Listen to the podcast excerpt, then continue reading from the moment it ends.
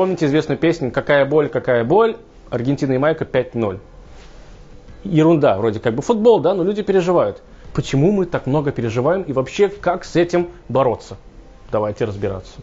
Сейшие в слезах пожинать буду с радостью. Мы должны образовать страдания в действие, а слезы в рост. Добрый день, дорогие друзья. Поговорим об еще одной не очень разной теме – боли и страданию.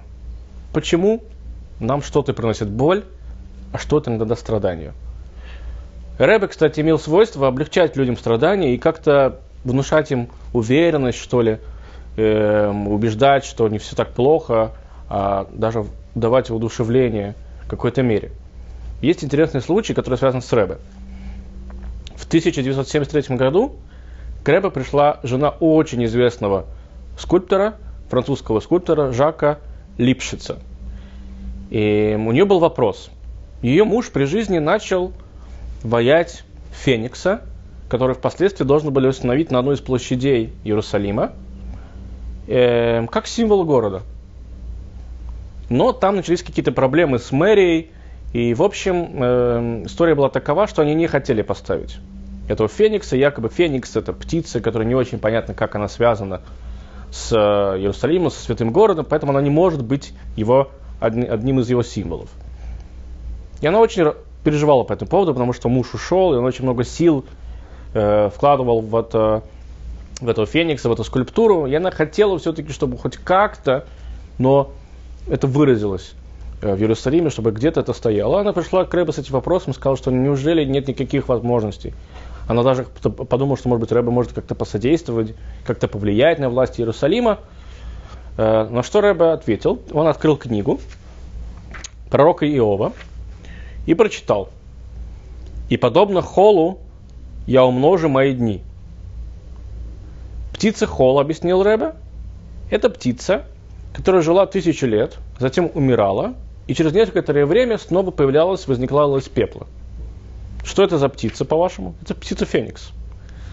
Впервые птицу Феникс упомянута в еврейских источниках в пророчестве Иова. И Рэбе сказал, что, видите, вполне еврейская себе птица. Вполне может стоять э, на одной из площадей города Иерусалима и быть символом этого города, святого города. Как потом сложилась ситуация, говорят, что вроде как-то там что-то, все-таки где-то эта птица стояла, неизвестно, где-то она есть сегодня или нет. Это уже более вам могу сказать жители Иерусалима. Я лично эту птицу не видел. Но вопрос не в том, стоит ли эта птица э, на какой-то площади или нет.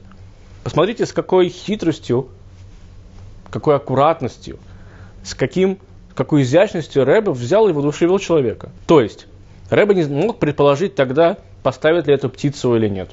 Рэбе не мог предположить, будет ли легче человеку, этой женщине, этого, жене этого великого художника, этого, великого скульптора. Но что сделал Рэбе?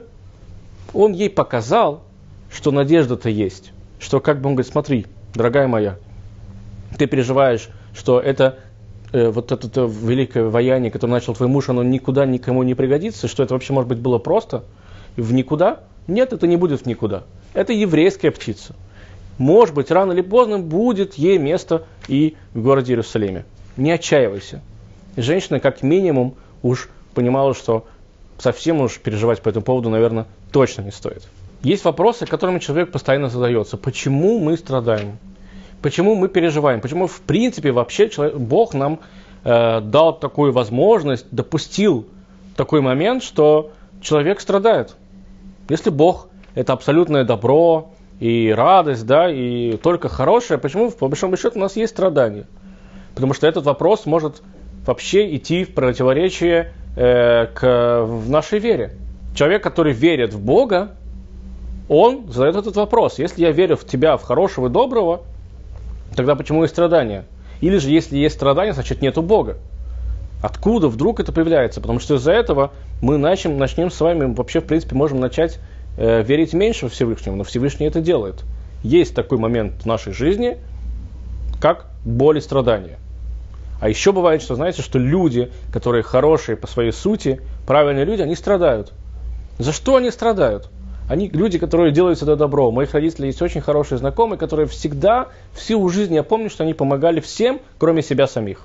Но нельзя сказать, что они счастливы. В их жизни очень много э, проблем и неприятных ситуаций, и они действительно мучаются. Но они добрые. Я не знаю людей добрее, честно вам скажу. Ну, может быть, есть, но я не знаком. Так давайте ответим, что такое боль и страдание. Боль и страдание – это эмоции. Эмоция – это вещь, которая затуманивает наш разум. Если мы не можем контролировать свои эмоции, то мы можем дойти до каких-то ужасных и страшных вещей. Поэтому можно сказать, что эмоция – это вещь парадоксальная. С одной стороны, она выражает наши чувства. Не выражать чувства мы не имеем права. С другой стороны, если мы не управляем эмоциями, то мы можем дойти далеко каким-то эм, ужасным вещам. Некоторые оправдывают злость и эмоции, знаете, религиозные люди оправдывают это то, что такая воля Бога.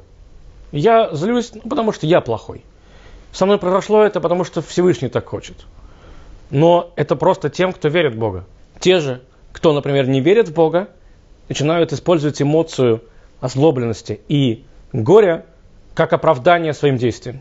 Человек, который убил, не дай Бог, он начинает говорить, что я убил, потому что я был злол, зол на этого человека. Потому что он, в свою очередь, мне причинил страдания. Религиозный человек наоборот, как мы уже сказали. Он говорит, ну, на это воля Бога. Ему проще. Поэтому эмоция – это вещь парадоксальная. Она может нам как помогать, так и идти во вред. Еще одна парадоксальная вещь, которая может даже разделить людей между собой, эмоция, в частности, боль и страх или злость, это видели человека, который ни раз в жизни не испытывал настоящую боль. Он счастливый, у него все хорошо. Он не может понять человека, которому больно, которому тяжело.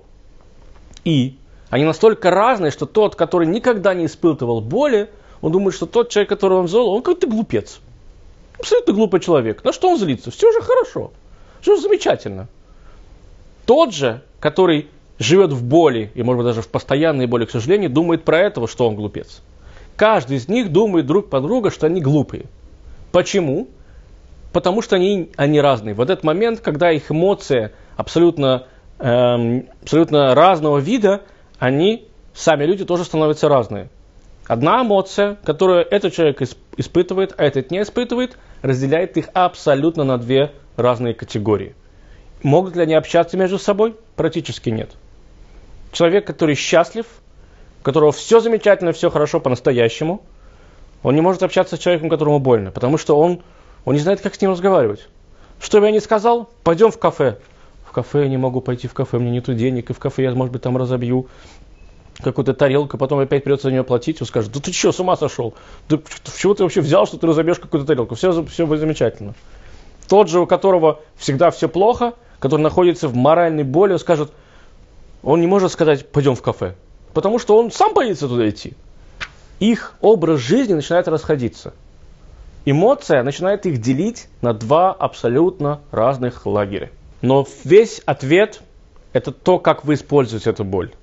Если вы воспринимаете ее только как эмоцию, которая вас губит, вы умрете.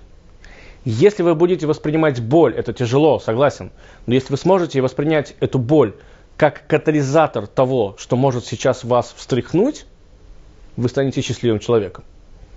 От чего может прийти боль? От самонеудовлетворенности. Боль от того, что кто-то вас обидел – боль от того, что вы сделали какую-то ошибку. Но извините, если вы в данный момент сделали ошибку, никто не говорит, что вы сейчас снова ее совершите. Если в данный момент вас кто-то обидел, плюньте на него. Подумайте, почему он вас обидел. И не реагируйте на это. Постарайтесь не делать еще раз так же, чтобы он вас не обижал. Если вы в данный момент сделали что-то не так, не делайте, проанализируйте это. Если вы забьетесь в самого себя, то вы будете жить в этой боли. Вы будете испытывать ее еще глубже, глубже, вы закопаетесь. Если вы будете использовать ее как катализатор, она только вам поможет. Любая эмоция, которую испытывает человек, она всегда приходит для того, чтобы помочь ему. Если человек радуется, радуйтесь еще лучше. Поделитесь своей радостью, да? Если вам хорошо от чего-то, дайте это хорошее другому. Если вам тяжело, вам больно, подумайте, почему вам больно. Что вы сделали не так? Почему Сейчас этот человек вас оскорбил. Почему в данный момент ваш отчет, годовой отчет, он не получился? Переделайте его. И тогда потом, это потрясающий момент, из этой боли вы получите удовольствие. Хотя, казалось бы, это совершенно биполярные вещи. Как можно получить удовольствие от боли? Я сейчас не говорю про всякое извращенство, да, но говорю какие-то моральные вещи. Как можно получить удовольствие от боли? Это когда просто, самый простой пример, это когда вы делаете то, что вы не хотите делать, и вы это сделали еще и хорошо. Вы, вау, как это может быть? Я это вообще не хотел этим заниматься. Но когда это сделали потрясающе на классном уровне, вы молодец. Это может быть. Но закапываться вы не имеете права. Теперь другой вопрос. Стоит ли мириться с болью? И стоит ли задумываться о ней? Задумываться не с точки зрения того, что как можно ее исправить, а просто смириться. Это не то же самое, что когда вы закапываетесь. Есть смирение с болью, а есть обдумывание того, что уже все плохо. Если вы миритесь с болью, это значит, что вы абстрагируетесь от нее. Что вы не хотите не уйти вниз и не вырасти наверх. Вы уже умерли. Вы уже стоите на одной черте. Вы не меняетесь. Если вы хотя бы задумываетесь о боли закапываетесь, то есть хоть какой-то шанс того, что когда вы дойдете до дна, кто-то или что-то вас может встряхнуть. Хоть какой-то минимальный шанс. Но если вы будете мириться со всем, что с вами происходит, вы никуда не уйдете. Если вы будете мириться с тем, что вас оскорбляют, то вам станет в какой-то момент просто все равно. Если вы будете мириться с тем, что у вас не получается э, в какой-то момент да, э, что-то в вашей работе, вы просто это оставите. Вы идете в, другой, в другую историю. Но кто сказал, что в этой истории вам будет легче, и там у вас все получится? Если вы закапываете, знаете, что вы э, хоть что-то делаете. Страшно. Там маленький шанс того, что вы можете выйти обратно, но он есть. Поэтому абстрагироваться от боли точно нельзя. Нужно сесть и подумать, стоит ли мне падать вниз, либо же как-то карабкаться. Как карабкаться? Чаще всего выкарабкаться самому крайне тяжело. Что вы можете делать сами, это только просто тупо взять листочек, ручку и начать писать, писать плюсы, минусы, что я сделал не так, сделать анализ, самоанализ. Но что делать дальше? Чаще всего нужно найти какого-то человека, который может вам со стороны сказать. Если вы абстрагируетесь, вы не будете ни брать ни ручку, ни листочек, ни искать человека, который вам может помочь. Вы умрете морально. Пришедший к человек задал ему один вопрос. Написано в Талмуде, что мы должны благословлять Бога за зло, так же, как и за добро. Но как мы можем это сделать? Равин улыбнулся, сказал, это очень хороший вопрос, я тебе не отвечу, но есть другой человек, он живет в таком-то э, местечке, в такой-то деревне, такой-то дом, сходи к нему. Тот пошел к нему, приходит, видит ужасный разбитый дом, все плохо, куча детей бегают, э, значит, э, мало мебели, еды абсолютно немного, жена сидит, что-то там э, режет какой-то салат. И, собственно, крестьянин. К нему подходит человек говорит, слушай, мне Рави послал к тебе узнать, э, как можно было оставлять Всевышнего за зло, так же, как и за добро. Крестьянин говорит, очень хорошо, только почему он к тебе, ко мне послал? Если бы я знал ответ на этот вопрос, я бы тебе ответил. О чем идет речь? Крестьянину все классно, у него все было замечательно, и он абсолютно не переживал. Поэтому у него не было вопросов никаких, как можно было словить Всевышнего за зло. Нет у человека зла. Это крестьянин, который жил с тем, что у него есть, и рос. Не смирился. Он не удерживал свои эмоции. Он работал с ними. Как работать с болью? Она будет. Рано или поздно это чувство всегда наступает у любого человека. По разным причинам. Но мы уже сказали, что нужно подниматься вверх. Легкая фраза, но как? Рэбе советовал всегда, что когда вы испытываете боль, вы же можете испытывать боль по-разному. Нужно, во-первых, не абстрагироваться, а просто немножечко на какой-то момент начать заниматься чем-то другим. То, что вас может взбодрить, то, что вам приносит удовольствие. Когда вы, то, что называете, выздоровеете, да, и будете готовы вернуться к тому, с чего вы начинали, то, что вам принесло боль, Вы должны к нему вернуться. Но у вас уже будут силы с ним бороться. У вас будет некий опыт, как и что с этим можно сделать. Но вы должны к нему возвращаться. То же самое, когда, не дай Бог, кому-то больно из ваших близких. Первое, что мы хотим, это помочь этому человеку, если вы нормальный человек. Но есть люди, которые хотят абстрагироваться от этих людей. То есть, это может быть, опять же, больно звучит, извините за тавтологию, да, но человеку, которому больно, вы хотите немножко отойти от него. Почему? Потому что, видимо, подсознательно вы не хотите, чтобы эта боль перешла на вас. Но потом, когда вы думаете, когда у вас включаются мозги и совесть, если можно так сказать, вы возвращаетесь к нему. Человек, которому больно, он очень хочет, чтобы вы его обняли. Он хочет переключиться. Точно так же, как вы должны будете переключиться на какое-то другое действие, он тоже хочет переключиться. Он, должен, он хочет поделиться этой болью. Он хочет, чтобы когда, в тот момент, когда будут объятия, он поймет, что он здесь не один. С этой болью он не один. Если он эту боль с кем-то разделит, то этой боли станет меньше. Вы же, в свою очередь, еще человек, который не получили этой боли, вы перемете ее, и вам не будет так сильно больно, как ему, потому что вы не заберете всю боль, как бы вы ни хотели.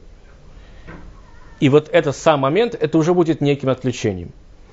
Нельзя оставаться с болью наедине.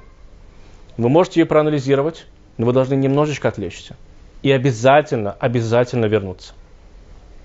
Однажды к Любавическому Рэбе пришел человек, который пережил Холокост. Наверное, истории страшнее с э, еврейским народом не было никогда. Он пришел к Рэбе и сказал, что Рэбе, я хочу исполнять заповеди учить Тору. Но то, что произошло со мной во времена Холокоста, я не могу забыть. Мне тяжело с этим. У меня есть некие мысли, что где же был Бог, и как такое в принципе могло произойти. Рэбе ответил следующее. Я не могу загладить вашу боль до конца. Не смогу. Я тоже жил во времена Холокоста, и к радости своей я не пережил тот ужас, который пережили вы но вы не должны продолжать жить с этим Холокостом. Вы не должны давать ему шанс топить вас дальше. Если вы будете о нем думать всегда, если вы не будете решаться на то, чтобы делать какие-то заповеди, исполнять заповеди, учить Тору, этот Холокост поглотит вас до конца. Вы должны отвлечься, вы должны пережить его, жить с ним, но бороться с ним. Любой страх, любая боль, она всегда будет нам мешать, она всегда будет нас отвлекать. Но мы не имеем права подчиниться ей. Мы должны вставать каждое утро, мы должны бороться, потому что если мы не будем бороться, то мы ничего не стоим. А мы должны стоить многого, потому что мы с вами люди, которым Всевышний дал потрясающий подарок, как жизнь. Давайте будем сильными, давайте будем бороться с любой болью, давайте помогать друг другу, эту боль преодолевать. До новых встреч!